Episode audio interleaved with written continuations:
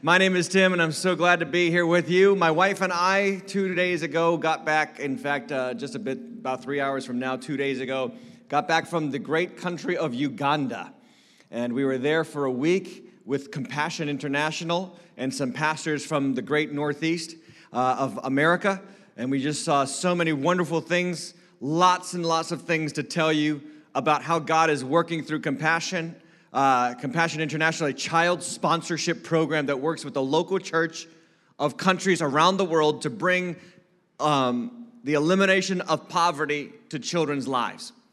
And our church is a big part partner with Compassion. We sponsored an entire village in El Salvador in 2016. We not only gave Compassion the money, I think it was about $75,000 to establish a child development center in El Salvador but we had the sponsorship forms for the entire village of children for El Salvador. They never expected us to take them all before the end of the first service two years ago, 2016, three years ago now, uh, before the end of the first service on Sunday. So we'd only had two services that weekend. Before the end of the second service out of three services, all the children in that village were sponsored by you people.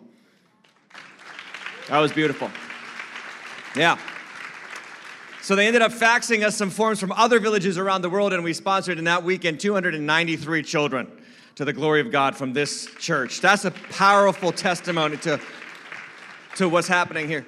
Now, we're going to be doing that again. How many believe we can do it again? Take another village. That was a tepid clap. That was a tepid clap, Waters Church.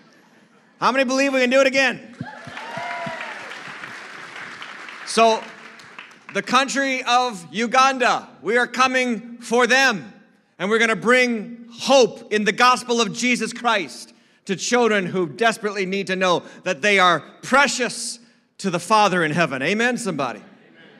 Um, Cheryl and I ran into a man named Richmond Wandera, and I'm going to talk to you about him a little bit at the end of the service. This is a man who graduated the Compassion Program. He came to the United States. He was sponsored by an American uh, throughout, this, throughout his childhood and teenage years, graduated the program, came to the United States, got his bachelor's degree, master's degree, and this past year finished up his doctorate at Lancaster Bible uh, College in Pennsylvania.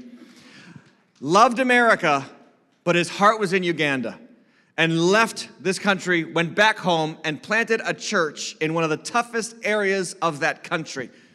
Around his church, there are 200 brothels where they sell teenage children, teenage girls, for sex at 50 cents a time. He's planted his church right in the middle of it. We walked through the aisles, the, the alleyways of those brothels. We saw the disparaging conditions of that community.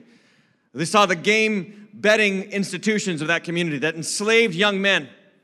And what they did was they basically spent their money on sports betting and then if they won, they would spend it on prostitutes and perpetuated the systemic poverty problem in that area. Richmond Wandera took his education, took his calling in God, and said, I'm gonna go into the heart of hell and plant a gospel preaching church. And we were there celebrating them at this time last year, well, actually, seven hours ago, this time last week, worshiping Jesus with his church, about 75 people in attendance, singing like you can't imagine to the glory of God. How you need to go to Africa if not for nothing else than to learn how to worship Jesus. Cuz I'm sorry white people, you don't get it. And I can say that cuz I'm white. We need some soul in our souls. And man, I'll tell you, they worshiped, they danced around, they praised God. At the end of the service, they took the offering. They didn't pass the bucket. No, no, no, no. They put the buckets at the front. They said, Come, we're going to sing one more song and you give. And these poor people, way poorer than you can imagine, came rushing, running, and jumping and dancing to the front to give God their first fruits and to believe that their church could make a difference in that dark area. Now, I'm telling you something, if they can do that, we can do something special here in New England and around the world to the glory of God. Are you with me, Waters Church? We are in a series of messages called Above and Beyond. This is part three, the four marks of extravagant givers, John chapter 12. Take out your bulletins, if you will. In your bulletins, there is a note page. We want you to fill in the blanks and follow along with us as we go through this message. And I want to welcome everybody watching by video, everybody who's watching through the internet, through Facebook, through YouTube, wherever you're watching, or even on television in New England. We're so glad that you're joined us. My name is Tim. This is the weekend at Waters Church. Come and see us sometime. Hey, everybody, let them know you'd love to see them here in person one day. Give them a hand clap. We'd love to see you. Come and join us one time. April 6th and 7th on your notes there. Circle the date. Circle it. Don't miss this day. Don't you dare miss church that weekend. We're going to be taking a lot of your money. All right, we're going to be receiving your first fruits offering. How about that? Receiving your first fruits offering for the Above and Beyond Capital Campaign. Every year we do some form of capital campaign. We invest in the gospel. Understand that. We are investing in the gospel. We are investing in the gospel because we believe the gospel changes hearts, changes families, changes communities, changes neighborhoods. Cheryl and I saw the firsthand how many people were changed by Richmond, Richmond Wandera's Church in Kampala, Uganda. And today we want to see in America a country that has lost its way in so many respects. Amen. We want to see the gospel continue to change hearts in this area of this nation. When you give on April 6th and 7th, you are not giving to stuff the coffers of Waters Church. Believe me, they've never been stuffed. We've always been broke.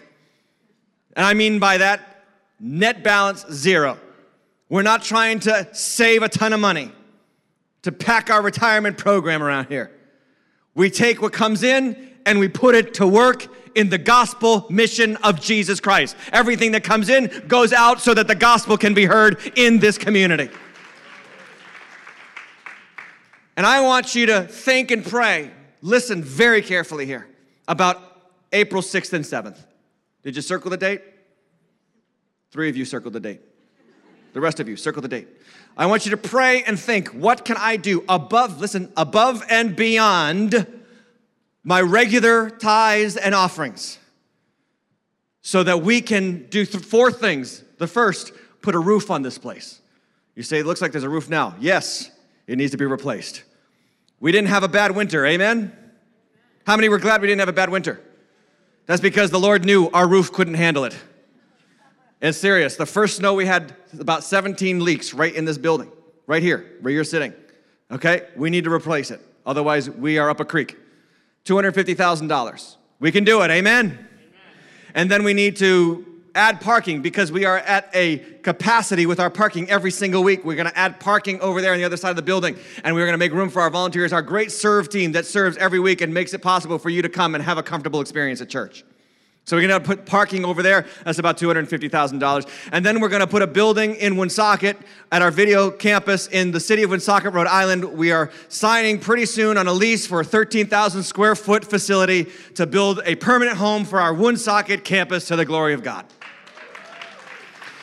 But that needs money too. So we need to see you, all of us, myself included. I want you to pray and think and ask God to speak to you about what amount you're going to give in that first weekend's offering and or commit to giving every week for a year to above and beyond. That's going to come up in a couple of weeks, April 6th and 7th. Please don't miss that weekend. If you miss that weekend, we will just postpone the offering until the following weekend. or we'll take another one. We're all in this together. This is not the Tim Hatch show. Amen. This is your church. This is our church. This is His church.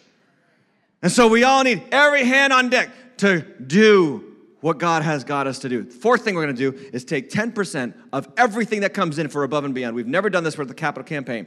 10% of everything that comes in is going straight to our partner mission in Guatemala, Hope for Life, where they are changing the country of Guatemala one village at a time, planting churches and schools in village after village after village. So 10% of what comes in, one tenth, the tithe, is going out to a country that desperately needs to hear the gospel. Sound good? I'm excited. I hope you are too. So let's talk about giving because I need to inspire you. And I hope that by the end of this message, one of two things happens. You are inspired to give extravagantly to the gospel of Jesus Christ. Or are you, or number two, you are so ticked off because you're stingy and cheap with God and you don't want to give your money, and you leave our church. I want one of those two things to happen. He said, Pastor, you want people to leave? Yes, if they're stingy, I want them to go. Go to the Methodist church down the street. You understand that if you leave a church because you get upset that we ask you for money and you leave, we aren't actually losing anything. We are gaining a seat. Thank you very much. Are we clear? Amen. Right? So today, warning. I'm gonna let my hair down a little bit today. I just got back from Africa. And something happens to you when you go to Africa. You should go to Africa because there's an anointing of what God is doing in Africa. And I see in Africa the reverse trajectory of what I see in America.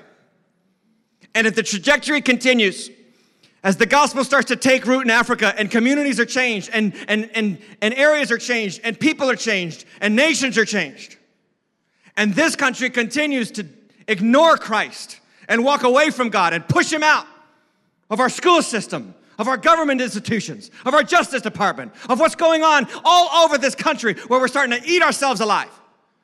In a hundred years, I guarantee you, in a hundred years, Africa will be sending missionaries to America. So, are we gonna be the people? Are we gonna be a church who says, not on our watch? We're gonna make an investment into the kingdom. We're gonna make an investment into the gospel because we believe that Jesus Christ, not Waters Church, not buildings, not programs, Jesus Christ is the hope for mankind. And when He changes a heart, He changes a heart for eternity. Now, it has always been the way that God works. He supplies the needs of the gospel through the people who have received the gospel. You've received the gospel if you're sitting here today, unless this is your first weekend. and if it's your first weekend, I'm so glad that it is. You'll hear the gospel. But if you've received the gospel here, it's time for you who have received to give. Why? Because Jesus tells us in Acts chapter 20, verse 35, it is more blessed to give than to receive. I wonder if you believe that. Do you believe that? It doesn't sound like you believe that. I want you to say the line with me because I want you to get this in your spirit. And by the way, the word blessed here is makarios. That's the biblical word for happy. It is more happy to give than to receive. Some of you are struggling with depression. You're going to the doctor for medication, prescriptions. You're trying to get your life turned around through therapy or counseling. You're trying to get your education. Maybe if you get this thing, maybe you get this car, maybe you get this house, maybe you get this spouse, maybe you get this child, maybe you get this thing that you're dreaming of. You'll be happy. You get the thing, you're still not happy. It's because your life is not meant to just be a receiver. You can't just receive and receive and take and grab and go and get. You've got to learn how to be a giver. To be to, to give is more happy, Jesus. When we give, we are happy. Have you ever given anything and felt happy? It's true. The scientific research is coming out now that there's a happiness chemical that starts to be released into our brain the moment we start to give away our stuff. And I'll tell you something some of you need to learn how to give away your money because you're so miserable. You're so miserable because you think the money is going to give you what only God can actually offer you. Amen. Money is a liar. It fools you to think that if you have more of it, you'll be more secure, you'll be more fulfilled, you'll be more satisfied. And all the things that money promises you are the things that only God can actually deliver for you. And you need to learn how to give because Jesus said it. It's more happy. You will be happier in your life the more you give. Now, here's my question based on what Jesus said. If it's truly better to give than to receive, I want you to write this down in your notes. If it's truly better to give than to receive, shouldn't I want God to make me a better giver? I want to get to be a better giver. Because I don't know about you, but I want to be happier later in life. Anybody with me on that? Or do you want to just become more grumpy? Become an old cranky geezer? How many think the world's got enough of those people? I want to be a happy old person. I know I'm going to get old. I know I'm going to lose this up here. Thank God I'll always have this. I know the wrinkles are coming, the grays are coming, the limp might be coming, who knows what's coming, but I want to be happy when I get there. How am I going to do it? I'm going to learn how to be like Jesus. I'm going to learn how to give because he gave his life for me.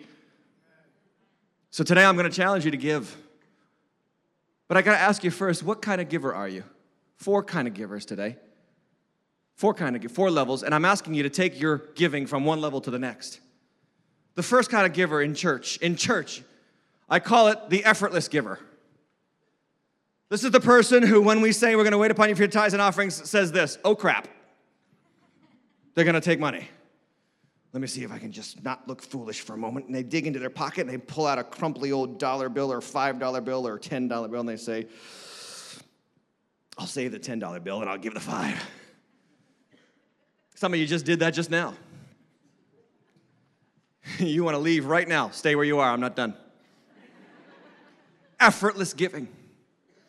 I know where you come from. You come from the Catholic Church because that's how they do it in the Catholic Church. $5 for Jesus. It's a tip.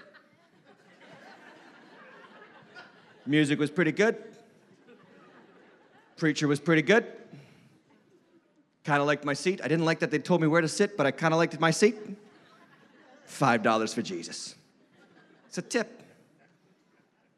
You understand that's not actually honoring God. It's not actually showing Him that you believe that He is worth everything to you. You understand that in America today, actually, the statistics prove that we give more of our income to our pets than to the cause of Christ. Our pets. Some of you are giving more money to your cats. Your cats, direct descendants of Lucifer himself. Giving more money to them than to Jesus. We're giving more money, listen, in this country to animals than to the cause of Jesus.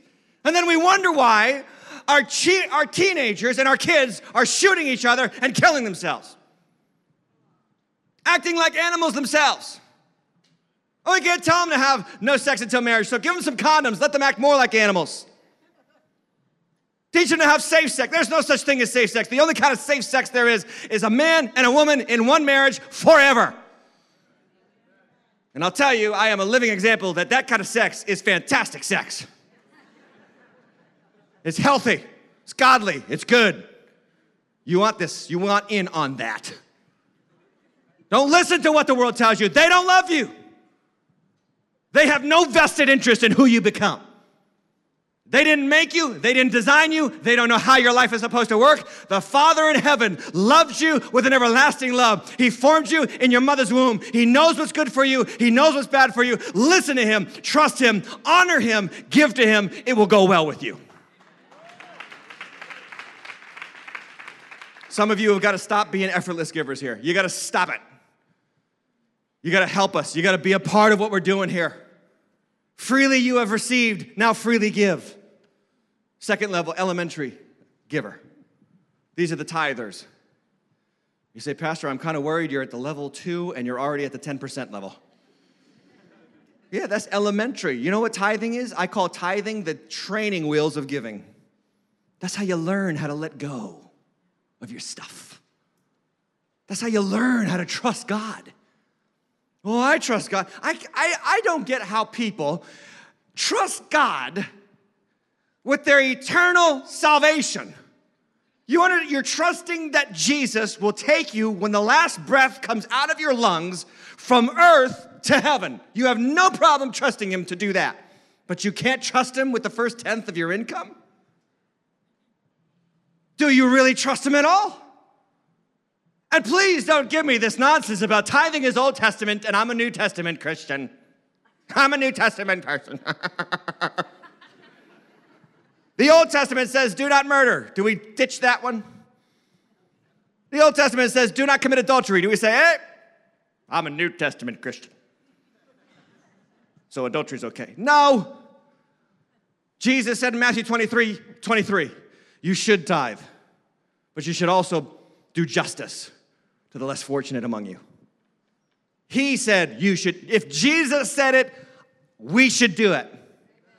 He never nullified the, the, tithe. In fact, in the New Testament, they don't give 10%, they give everything. Look it up in Acts chapter 2. No one considered his possessions his own, but freely shared with everybody as much as he had need. And they brought it to the apostles' feet, and the apostles distributed to those who had need. The giving level from the Old Testament to the New Testament in no way goes down. Why? In the Old Testament, we got tablets of stone and Ten Commandments. In the New Testament, we got the precious blood of the Son of the living God. That's worth more than 10% to me. Elementary giving, you learn through the tithe how to trust God. You say, I can't. There's never enough money at the end of the month. There's never enough money at the end of my bills. That's because you decided to honor God last. It's about trust. You give him the first tenth, and then the, the 90% is blessed. Some of you are putting your mortgage company before Christ. Your mortgage company doesn't have the power to bless you. You're putting your cell phone bill before Christ. Your cell phone doesn't have the power to bless you. Do you understand? It actually has the power to curse you. So you get on a cell phone, you can go on Instagram and you can compare your life to everybody else's life and feel miserable about yourself. Money well spent every month putting more money into covetousness. Every, more, every month, putting more money into jealousy and envy. Every month, putting more money into things that make you miserable, that don't have the power to bless you. I'm not saying it's wrong to have those things. What I'm saying is put them in their proper order. Put God first. Put those things after Him. And if you seek first the kingdom of God, all the things that the pagans run after will be added to you by your Father who loves you. Tithers. That's where you learn how to let go. I've seen three people in the, in the, in the human race be born. I saw the three, my, my three babies. You know how they came out of the womb? Like this. Grabbing, grabbing, grabbing. Give me, give me, give me. And I've seen many people die. Because I'm a pastor, that's what we do. We go to the death. And I've watched them pass from this life to the next, and you see their hands. And it opens up. You come in and you go out symbolic gesture that you cannot take it with you. Learn how to give it away now so that you're well prepared when you give it all away later. It's good for you to release the things that God brings into your life. It's good for your heart. Number three level gospel engine givers. These are the people who give above the tithe.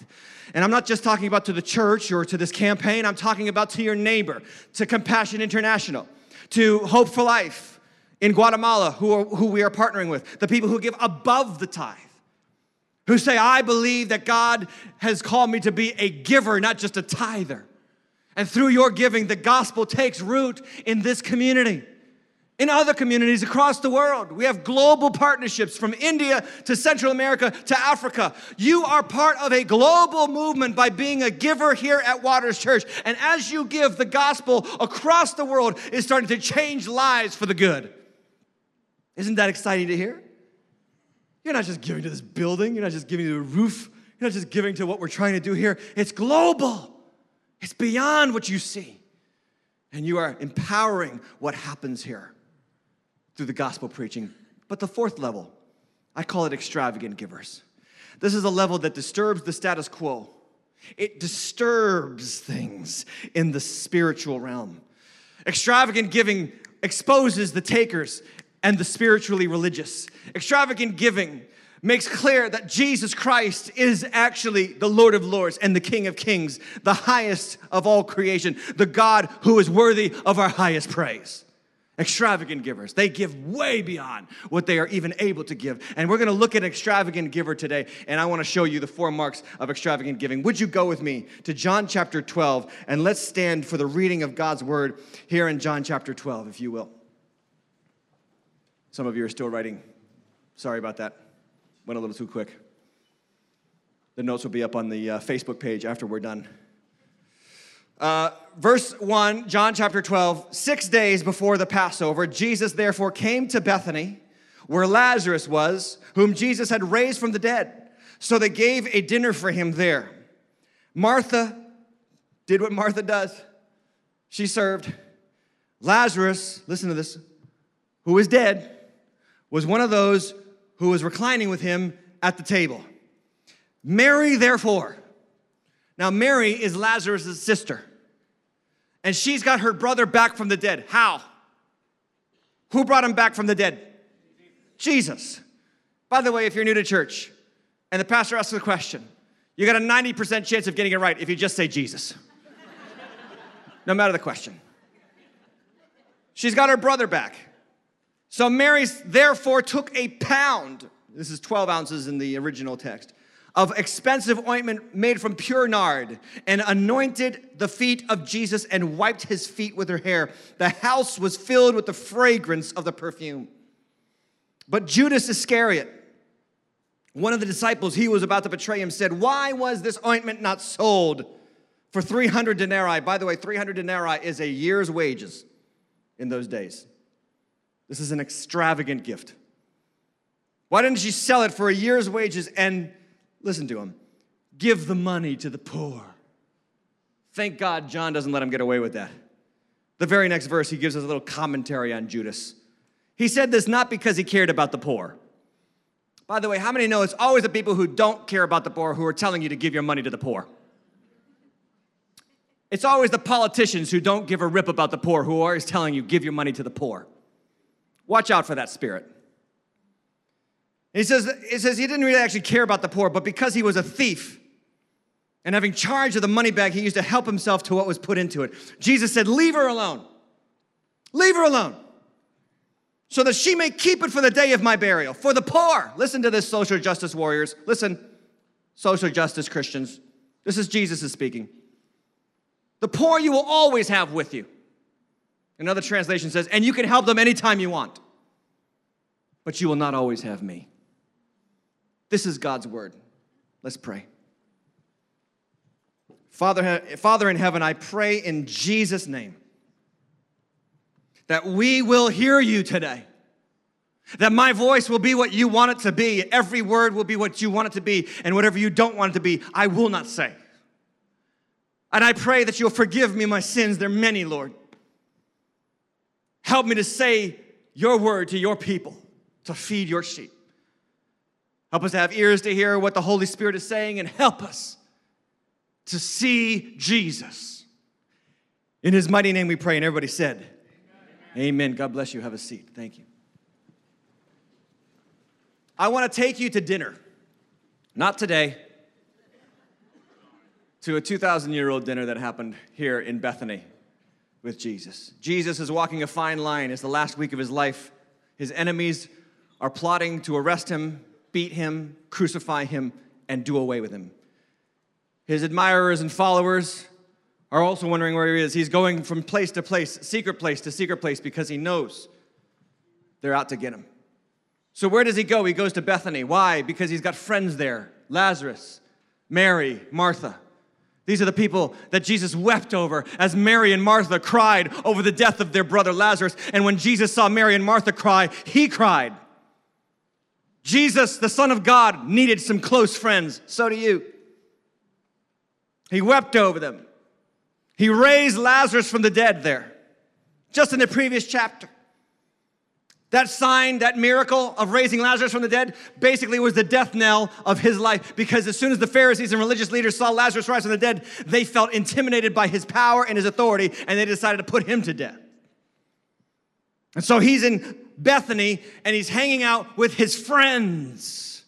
And in Mark's gospel, Mark, Mark chapter 14 shares this story from another perspective. It tells us that he's actually at the house of a guy named Simon the leper. Simon the leper is there. Simon the leper. Do you know what leprosy is? It was a debilitating skin disease that ate away at your extremities so that you were left with nubs. Your face was disfigured. You had to go around uh, isolated from community. You had to live in leper colonies and cover your face and walk around anywhere you went. You had to say unclean, unclean, so that nobody would come near you. You couldn't have contact with anybody. But this Simon the leper was now at the table eating with Lazarus, Martha, Mary, and Jesus. How did he get there? How did he get there? He's not supposed to be there. I'll tell you how he got there. Jesus healed him cleansed him of his leprosy and opened his life back up to him. He could hug his wife again. He could touch his children again. He could have dinner like a normal person again. How? Because of Jesus. Martha's there doing what Martha does. She's cooking and cleaning, and she's got six pots on the stove, and she's going crazy because that's what she loves to do. The disciples are there, these guys who were aimless and pointless in their life. Jesus called them, Jesus brought them to himself, Jesus anointed them, Jesus gave them spiritual power to cast out demons, to heal the sick, to cleanse lepers, to do all the things that he was doing. And they were at the table. These former, these former directionless, targetless people were now filled with purpose because of Jesus. I'm trying to tell you something. That every person in that room was there because of Jesus. He brought them to the table. He made it possible for them to be there. And of course, Lazarus. he wouldn't have been there if it wasn't for Jesus. He was dead. Jesus called him out, and he's alive again. And so they're having dinner, and they're just hanging around talking. And they're showing Jesus some affection. Thank you. That Lazarus thing was pretty cool. Thank you for that. Simon, I'm sure you're pretty happy that you're here. This is wonderful. Peter, good to see you. Amen. Fantastic. Bursting through the door comes Mary. And she knows that her life has been totally changed because of him. She knows that because of Jesus, she's got a healthy relationship with her sister Martha again. You remember when Martha was serving and Mary was sitting at the feet of Jesus in, in Luke chapter 12, and, and Martha criticizes Mary and says, Jesus, tell her to get busy, tell her to help me. And, and Jesus says, Martha, Martha, you are worried about many things. Mary has found what is important, and it will not be taken from her. How many of you would love Jesus to just arbitrate between you and your sister or brother? Come on, somebody. Martha, Mary has her sister's relationship back. She's got her brother back from the dead. She's got her life changed. She's got purpose. She's got direction. She's got, she's got hope again. Why? Because of Jesus. And she's not gonna just let Jesus have a simple dinner. She's gonna express extravagant appreciation for what he's done in her life. She comes in with her jar of pure nard from the Far East. It's red in color and it smells sweet. You're worth a year's wages. This would have been a family heirloom handed down from grandma to mother to Mary something that she would have saved for the day of her wedding so that she could supply her family with the needs that they would have in a poverty stricken society. She decides to go all in with Jesus. He raised my brother, he healed my sister, he healed, he healed Simon. He's worth it. She breaks that jar open because it was all one encased piece of clay. She broke open the neck and spilled it. She didn't dab it. She didn't she poured it over his feet. And mark says over his head. And then she let down her hair. This was a very this was a very um, uh, wild thing to do for a woman in that generation. Lets down her hair and she wipes the dirtiest part of jesus' body his feet with her hair. This is a woman who's grateful. This is a woman who doesn't just go to church this isn't a woman who just listens to what the pastor, what, what have you got to say to me today, pastor? This is not a woman who goes through religious motions. Sit, stand, kneel, stand, sit, stand, go home. This is a woman whose heart has been changed, whose life has been totally turned around because of what Jesus did for her. And she's not gonna let him get by with a simple dinner. She's gonna express extravagant love for the Savior who saved her life. Extravagant givers, number one, believe that Jesus is worth it. Extravagant be- givers believe Jesus is worth. What is what Jesus did to you worth? Has he saved you? Has he healed you? Has he brought you comfort and joy? Has he brought your life back from purposelessness and meaninglessness? Then worship him. Let him know that you're thankful for what he's done in your life. Mary poured expensive ointment. It was pure nard, verse 3 says. She gave him the best. She didn't give him the leftovers of her life. She gave him the best that she had. Why? Because he gave her his best. And so many times in America, we're so guilty of thinking that God hasn't blessed us. Man, God has blessed us. American Christians, I implore you, please visit another country. You got to get out of this bubble. You got to get out of the American m- mindset. You got to get out of the noise of this world. And you got to go overseas and you got to see how other people live. You will come back and you will thank God in heaven that you were born American or that you live in this country. We're so blessed we don't even get it. We, we've got to invent things to argue about. Like whether there's 72 genders or not. It's an invention. It's an invention of our stupid minds so that we can make enemies out of people who we should love. That's what America's become. So blessed, we don't know how blessed we are. We gotta learn how to be thankful for what God has given us. This country where I can preach the gospel of Jesus Christ without fear of reprisal, without legal reprisal. This, this, this country where you could put your kids in our children's ministry, where you can come and celebrate Jesus to this incredible band and all the things that are happening here. And then you can go to your homes, your comfortable homes, and you can sleep in a comfortable bed and not fear that you'll be robbed or beaten or strangled or raped because there is so much safety in this country. We got to be thankful for what God has made of this country because of Jesus Christ. We got to be thankful. We got to be thankful. Giving will make you happier. Let me tell you something else that'll make you happier being thankful. Gratitude will change your attitude. Some of you got to go home today and start writing down all the good things in your life. Don't go on Facebook, don't go on social media. Shut it off and start recounting all the things that God has done. Psalm 103 says that. Psalm 103, verse 1 says this Bless the Lord, O my soul, and all that is within me. Bless his holy name. Bless the Lord, O my soul. And look at that next line. And forget not. Somebody say, Forget not. Forget not. Don't forget his benefits. How many know it's easy to forget? You get sucked into the vortex that is American consumerism, American compare and contrastism, American materialism. Oh, I need that I need those shoes. I need that sweatshirt. I need that lifestyle. I need that car. I need that house. Why? Is it gonna make you better? Is it gonna make you really happier? How many of you have aimed at something for years and you got it and you weren't any happier after you got it? You just realized that now you gotta maintain it. You went from a 1,500 square foot house to a 3,000 square foot house and you realize that you just doubled the amount of space that you have to clean. Someone once said, the more stuff you own, the more stuff owns you. There's something liberating to giving, to letting go of what you have, to learning to be content with what God has given. The Bible says godliness with contentment is great gain. To just know that God is doing something good in your life right now. You got clothes on your back? How many of you got clothes on your back right now? Just, just put your hand real quickly. Because if you don't, we're going to be freaked out. Those of you who have clothes on your back, how many of you got more than one set of clothes? Put your hands up. More than two, three, four. Look at you. You could go a whole week and not look the same. It's a blessing, friend. It's a blessing. Are we thankful? Are we grateful for what God has given us? Because I'm telling you something, ingratitude is killing us, but gratefulness will bring us back to sensibilities.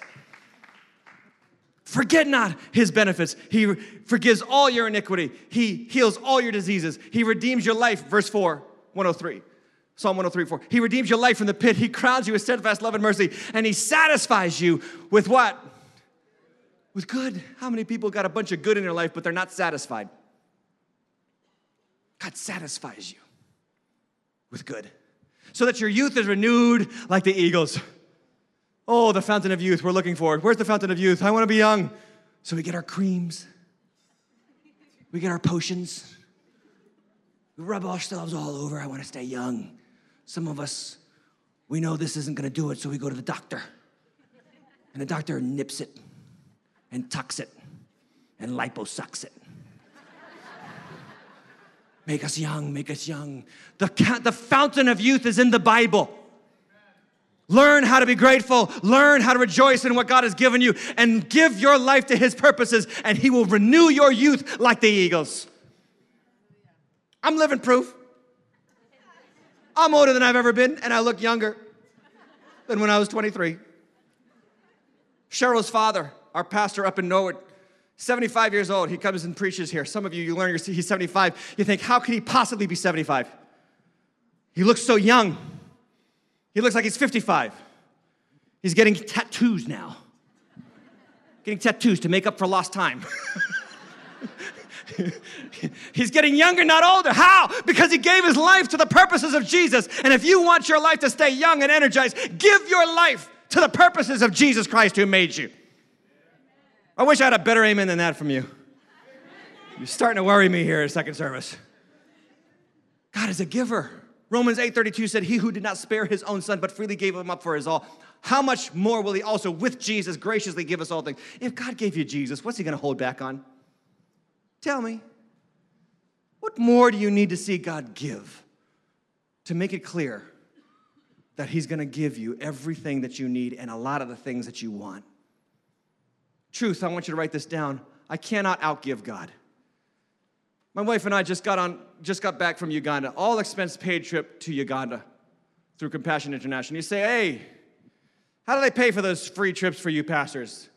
They got business partners. Business partners who give them the money to send pastors overseas because the business partner goes overseas to see these things and says, My pastor needs to see this, and other pastors need to see this. And so the business partners pay for the trip so that I can come back and scream at you about giving to compassion. That's how it happens. All right, so chill out if you were asking that question. But a couple of months ago, a couple of months ago, I got my giving statement back from Waters Church because I give, I tithe. I give above the tithe. I'm in that third level. That's where I am. I got it back. I looked at it. I showed it to Cheryl. I said, We're giving too much.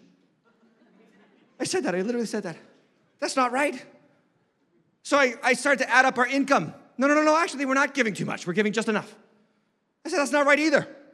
I don't want to be a, I don't want to be an elementary giver. I want to be a gospel engine giver. So we added to it. We added to the tithe that we were already giving. We increased it. And we do the thing with our bank. We set it and forget it. Hallelujah. To make sure that the first thing out of my paycheck is the tithe. And so we increased it. I kid you not, a week later, a week later, we get a call from Compassion. Would you like to go on an all expense paid trip to Uganda to see what we're doing down there? Um, yes. That's the blessing of the Lord. You can't outgive God. Some of you are holding back the blessings of God because you are holding on to the blessings He's already given you. You're not meant to be a reservoir for the blessings of God. You're meant to be a river through which they flow in you and out of you. Come on, somebody. Are you a reservoir or are you a river? Every good gift, every perfect gift is from, a, from the Father coming down from Him, with whom there is no shadow or variation due to change. That means that God never stops giving. Number two, extravagant givers understand, like Mary understood here, that others will criticize it. As you start to think about giving, people will question it. You start to give on, you start to think about what you're going to give for April 6th and 7th. Be prepared for the criticisms. Somebody's gonna question whether you should give that much. Maybe your spouse, maybe your kids, maybe your mother, maybe your father, maybe your friends. Are you crazy? It's just church. Are you nuts? Expect it. It's a religious and foul spirit. It's all over this world. We give thousands of dollars to Best Buy, thousands of dollars to sports entertainment, thousands of dollars to Verizon, thousands of dollars to AT&T and to the cable company and to all of our pleasures and all of our entertainment. And then we, we, we, we think about giving some money to the church and somebody says, how could you possibly give that much money to the church? Does that mean that all these other organizations are worth more than Jesus? Are you crazy? Some of you, it's not gonna be your spouse, it's not gonna be your father, it's not gonna be your mother, it's not gonna be your kids that criticize you. It's gonna be that little voice in the back of your head. The little voice that I can see, some of you right now, it's talking to you right now, saying, Don't listen to this guy, this four eyed freak. Don't listen to this guy. Don't listen to what he's saying. You can't do it. You can't give. Other people are rich in this church. They give the money. Mm-mm. We got no daddy warbucks in this church. I'm just telling you. None. We got regular people who believe Jesus and the gospel is worth it. That's what we got in this church. So you ignore that voice, you rebuke that voice. That voice is the voice of stinginess with God. It'll get you nowhere. Mark chapter 4 says there were some, 14, Mark 14, 4 says, there were some who said to themselves indignantly, Why this waste? what a waste to pour that on Jesus. Everyone's at the table because of Jesus.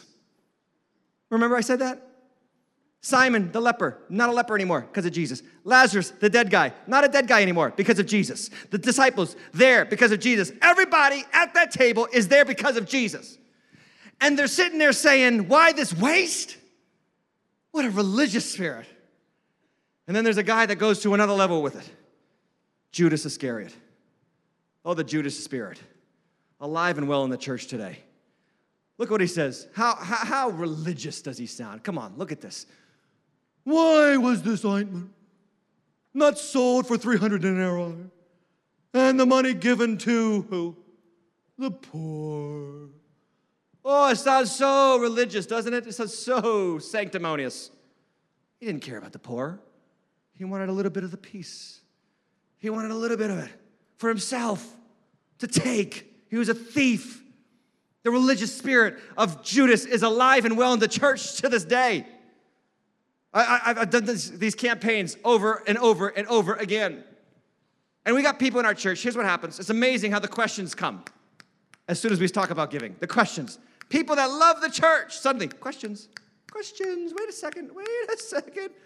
People come to the church week in, week out, love it.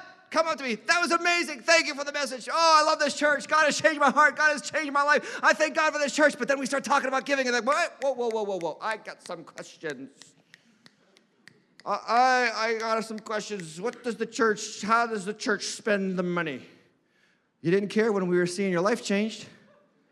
Now we're asking you to give back. Now we're asking you to pay it forward. Suddenly you have questions. Oh, this question comes up. Everyone's going, What does the pastor make? What's his salary? Wait, whoa, whoa, whoa, whoa, whoa. You didn't care before? Suddenly the questions. Judas Spirit. Suddenly the questions. Oh, this one, this classic one. I want to see the books. I want to see the books. Before I give my hard earned money, I want to see the books. Mind you, they have no clue how to read the books.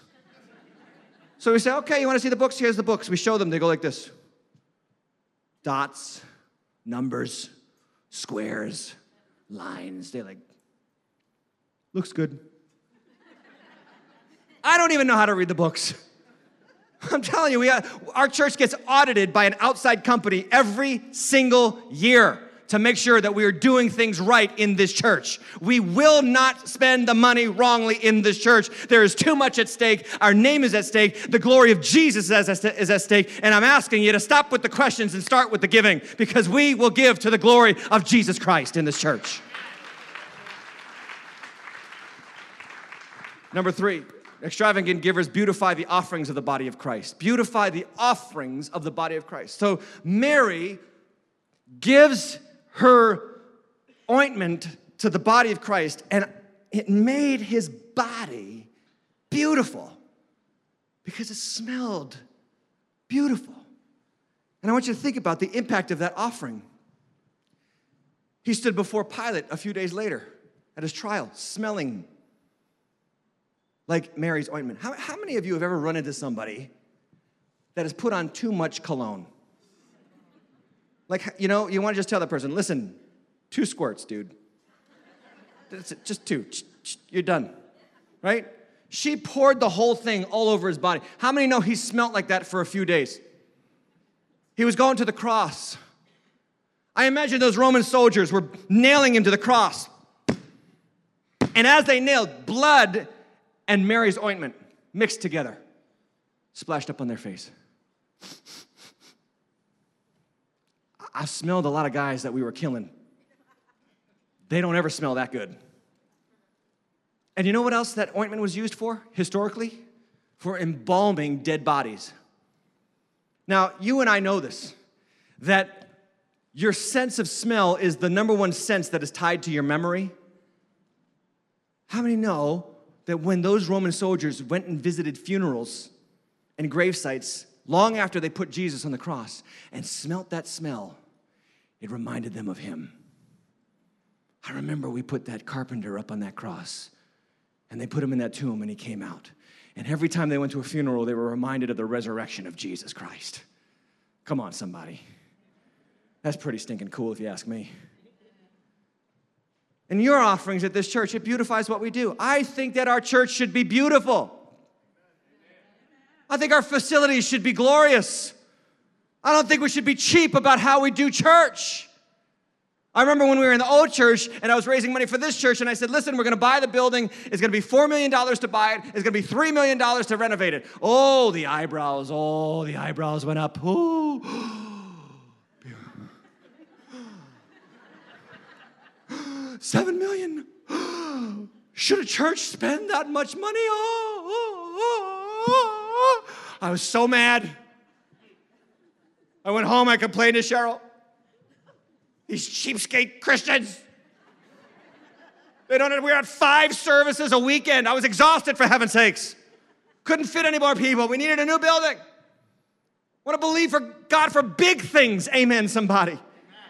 But the pastor starts to try to raise money for people to find Jesus, and suddenly the eyebrows. Ooh. What a religious Judas spirit. We need to rebuke it in Jesus' name and see generosity be released to the kingdom of God. Ridiculous. Anyway, the next weekend I got up on stage. If you were here, you remember that. I said, I saw your eyebrows. So you tell me, how much is a soul worth to you? Tell me, give me a number. We'll stay under that number. How about that? Let's make a deal. You tell me how much a soul being saved by the gospel of Jesus Christ is worth, and we'll stay under that number. Nobody gave me a number because they all knew what can a man gain if he forfeits his soul and gains the whole world? There's nothing more valuable than a soul. And we've seen thousands of people get saved every year in this church, over a thousand people on average for the last three years. You tell me, how many books do you need to read about our finances before you start trusting us that we are about people coming to Jesus and not just about money? You know what I'm saying? Your giving beautifies this building. You know, sometimes you walk into a church, it's in disrepute, it's in disrepair, it stinks. It stinks because they haven't changed anything for 35 years.